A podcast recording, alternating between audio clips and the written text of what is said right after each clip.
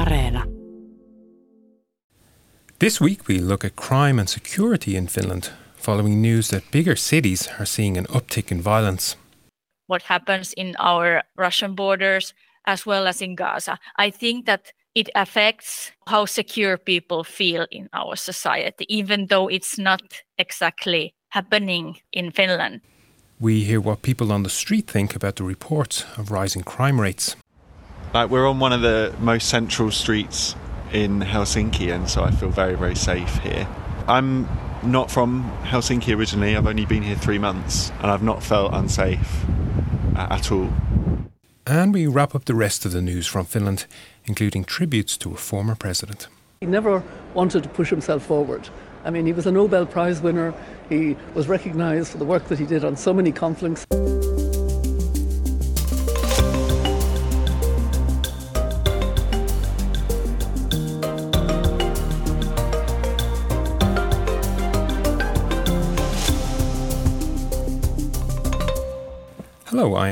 Ronan Browne. I'm Zena Iovino, and this is All Points North. It's a very busy week of news in this corner of the world as Finland closes several key crossing points along the border with Russia. We've also seen the race to be Finland's next president gathering speed, as well as the latest in a long running incitement trial featuring an outspoken Christian Democrat MP. But more on all of those a little later. That's right, because amidst all the news this week, one of the most read stories on our Yle News website was a report on the rise in violent crimes in public places, according to what the police call a disturbance index. Yeah, crime has certainly been making headlines in Finland in recent months or even years, and this latest report suggests that it is a growing problem on the streets of almost every major Finnish city. But Zena, you took to the streets of the capital here to ask residents what they thought about public safety. So, what did you find out? Well, you know, the people I met were quite surprised by these police findings, to say the least. Uh, I think it's very safe compared to the country I'm from. I'm from India. I think it's pretty place safe. I've been here at two o'clock in Kallio, and all they've asked me is for a lighter.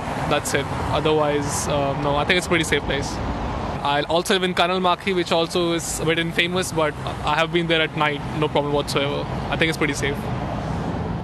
It's really difficult because nowadays it, the crime is a serious problem also in Korea, but only like recently because before it was also counted as a very safe country there.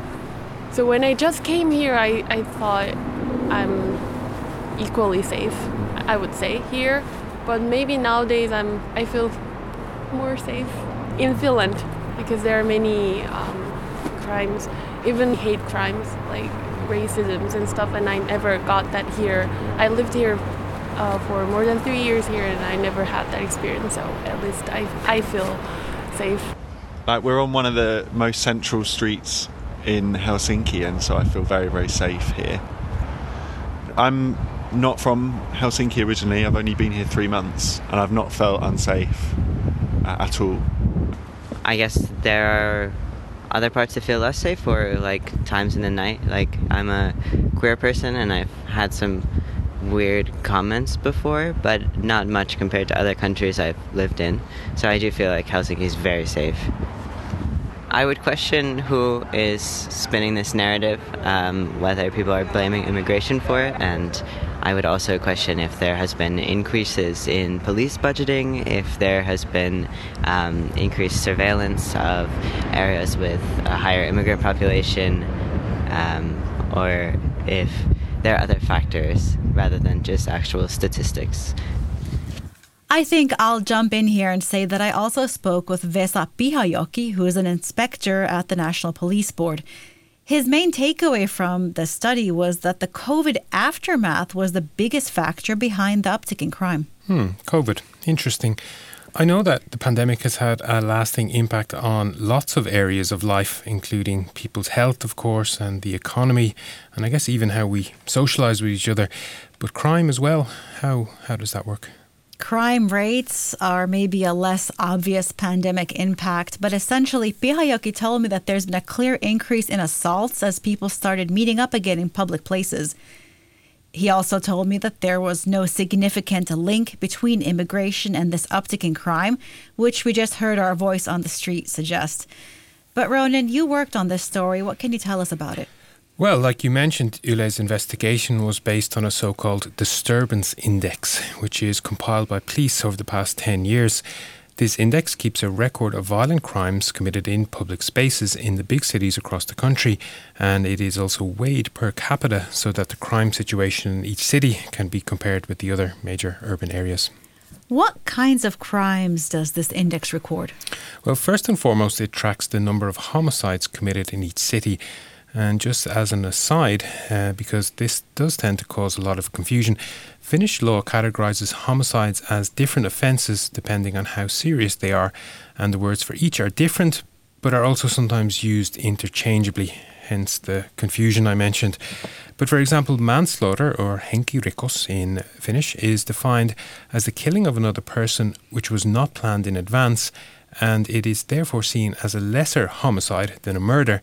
And a murder, murha in Finnish, is defined as a killing that is premeditated and or particularly violent or cruel. And then there are negligent homicides too, which is tappo in Finnish, defined as a death caused by the negligence of another person. And another term we hear a lot is surma, which is used for a manslaughter committed under mitigating circumstances. Yep, so this disturbance index includes all of those categories of killings or homicides committed in public areas, as well as other crimes such as assaults, sexual assaults, and vandalism. And which cities saw the most crimes? Well, Helsinki topped the charts, with Vantaa and Tampere coming in second and third, respectively. Tampere, in particular, saw the sharpest rise in crime, with a very noticeable spike over the past year. And Tampere's risk management and safety director told Yle that mental health disorders and substance abuse problems in particular are driving that uptick in the city's disturbance index rating. Yep, and Tampere has actually been repeatedly in the headlines throughout this past autumn for a series of violent crimes, including what police believe was a drug linked attempted murder in broad daylight in a park very close to the city centre. Now, at this point, we should say that we tried to get officials from Tampere to come and talk about how the city is tackling this problem, but unfortunately, that didn't work out. Mm-hmm. But you did talk to Jenita Rauta of the Police University College in Tampere. I did. She's a researcher there, and she shared some interesting observations about real and perceived crime. So, after the COVID, people started to go outside and see each other and we also saw the increase in hate crimes as well.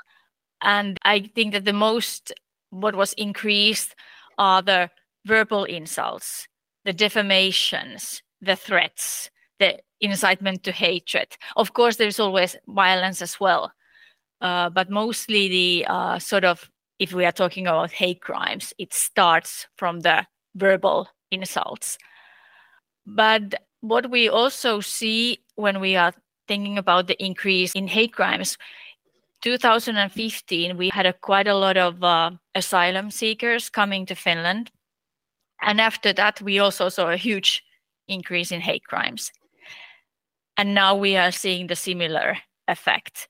And I think that there is effect on the what happens in our uh, Russian borders as well as in Gaza. I think that it affects how secure people feel in our society, even though it's not exactly happening in Finland, but still it has an effect on their sense of security as well. And that's why we also see people are feeling bad. I think that if people are anyways feeling bad and not feeling secure, then things start to escalate, I guess. So, your city was one mm-hmm. of the cities that was um, highlighted in this disturbance index. Yeah. You know, you're out there on the streets of Tampere. For the average person walking around outside, do you see any kind of difference? No, I haven't. Of course, if you are in a railway stations, um, bus stations, uh, maybe after 10 o'clock, there is more sort of younger generations as well. They are not gangs or anything, but there is a little bit more sort of people that you kind of want to go around and not kind of get involved.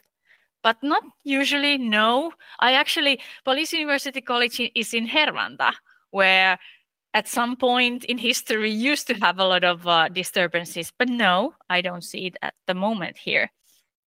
And that was Jenita Rauta of Tampere's Police University College. You can join the conversation too. We want to hear what's on your mind. Just leave us a voice note or text on WhatsApp. Our number is plus 358 44 421 0909. So, on last week's show, you talked about independent grocers gaining a small but growing share of the Finnish food market. Yes, indeed, we did. And food is always a crowd pleasing topic. So, did we get much feedback? Uh, we heard from Santiago, a Floridian in Finland, who said it was an eye opener to learn that the grocery market here is dominated by two players, the S Group and Kesko, which together control over 80% of the market share. Yeah, people often do find that very surprising. So, Santiago also said he feels there's not a lot of variety when it comes to frozen protein. In general, he said he's a freezer aisle fan for cutting down on food costs. Okay, interesting tip. We are, of course, big fans of any cost saving tips our audience sends in, so do please keep them coming. Someone else got in touch about their problems with Posti. Finland's postal service has been a topic on the show before, and we've heard a lot about lost mail and packages. We certainly have. And now parcels are being delayed for weeks, I believe. Well, one of our listeners at Posti told them that packages have had trouble getting into Finland from outside the EU because of new data protection rules. This is because, and I'm quoting, they're all sitting in a giant warehouse waiting for some problem to be fixed. Mm, this, of course, has the potential to become a huge inconvenience as the Christmas season approaches. But we did actually cover this story over at Yle News. And apparently, the regulation change means that all of the security information has to be registered at each step along the entire supply chain. So that means from the post office of the package's country of origin through transport companies to the post office of the recipient country, in this case, Finland. Posti is now telling customers who are expecting a parcel from outside the EU to monitor the delivery through Posti's tracking service. And a reminder that, as always, you can get in touch with us via WhatsApp on plus 358 44 421 0909. We'd love to hear from you, either a message or a voice note. It's news roundup time, and we'll start with some breaking border news that was announced just as we came on air. Yes, because Finland is closing some checkpoints along its eastern border in response to Russia allowing migrants to cross into Finland without the proper travel documents. Finnish officials have suggested that this is a tactic to destabilize the country. The total border shutdown will come into effect at midnight on Friday, and no crossings of any kind will be permitted at the four checkpoints of Vaalimaa, Nuijamaa, Imatra and Niirala. Hallitus on halunnut reagoida vahvasti itärajalla viime viikkoina havaittuun ilmiöön. In a press conference held on Thursday afternoon, Finnish Prime Minister Petteri Orpo said the situation is not an acute emergency at this point, but Finland wants to send a strong message that it will not tolerate this kind of hybrid influencing. This historic decision is in response to a recent uptick in numbers of asylum seekers arriving on the southeast border after a gradual build-up over several months. The Kremlin has reacted with displeasure to accusations that Russia has funneled asylum seekers to Finnish border checkpoints. Meanwhile, President Sauli Niinistö said Russia's hybrid tactics may be in response to Finland signing a defense agreement with the United States.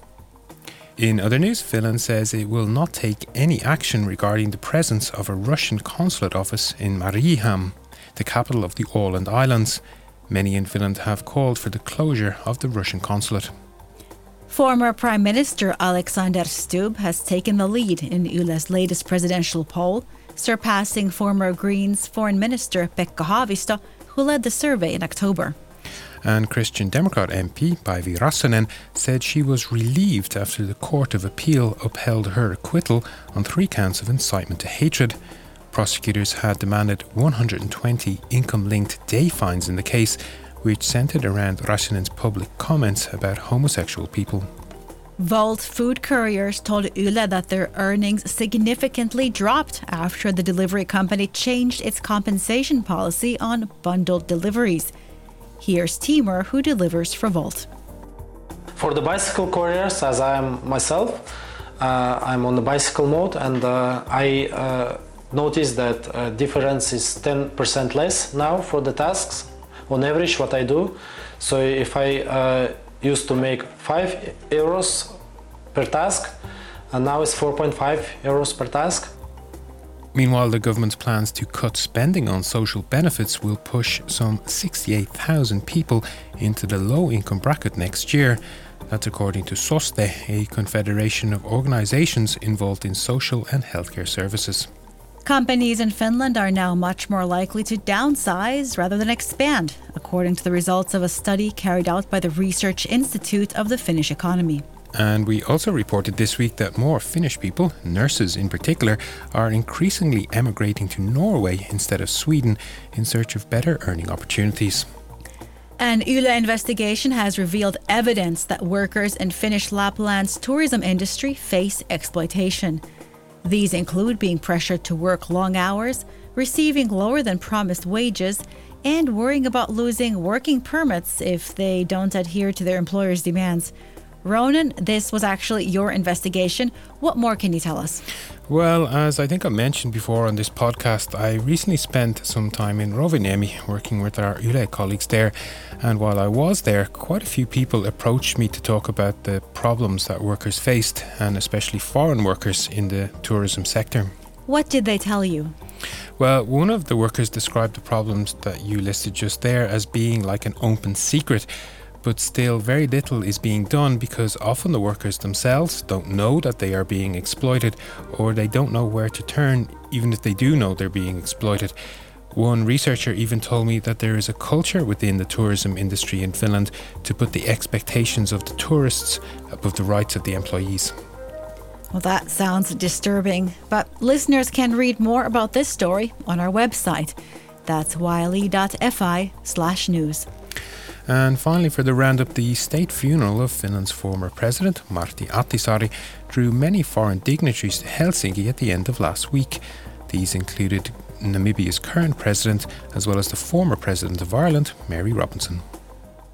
Commitment to peace, commitment to democracy, and he never looked down on any human being that respecting every whether black, yellow, and so on. That's why he's liked in Namibia. He's a citizen of Namibia. His children are named after him. You don't name children after a person you don't admire. And he was also very modest. I mean, I remember when we were being photographed together as a group, he would always go to the back. Now, he was quite tall, so it made sense in a way, but it wasn't that. It was just he never wanted to push himself forward. I mean, he was a Nobel Prize winner. He was recognized for the work that he did on so many conflicts in Aceh. Would you like a weekly summary of the top stories from Finland sent straight to your inbox? Just sign up for our weekly newsletter. Go to yle.fi slash news and look for the newsletter tab at the top of the page. That's yle.fi slash news. And I think that's almost all we have time for this week. It's going to be football for me this weekend as I'm going along to the Olympic Stadium in Helsinki to see Finland take on Northern Ireland. Finland, of course, are trying to qualify for next year's European Championship finals. They are now in fourth in the table after a promising start, so this is a must win game.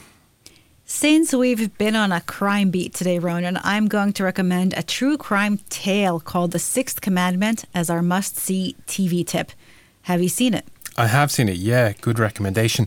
It's a fascinating true crime dramatisation of the case of Ben Field, a mild mannered apprentice church warden with a very dark side. Thou shalt not kill is, of course, the sixth commandment in English, but in Finnish, uh, the show's called Viides käsky, or the fifth commandment but it is available to stream on Yle Areena. Okay, it sounds like I'll need some bright light therapy before streaming that one. But for now, I'll just say a very big thank you to you, the All Points North audience, for listening to and supporting this show. I'd also like to give a big thanks to our audio engineer, Anders Johansson. We'll be back again next week. Bye. Bye.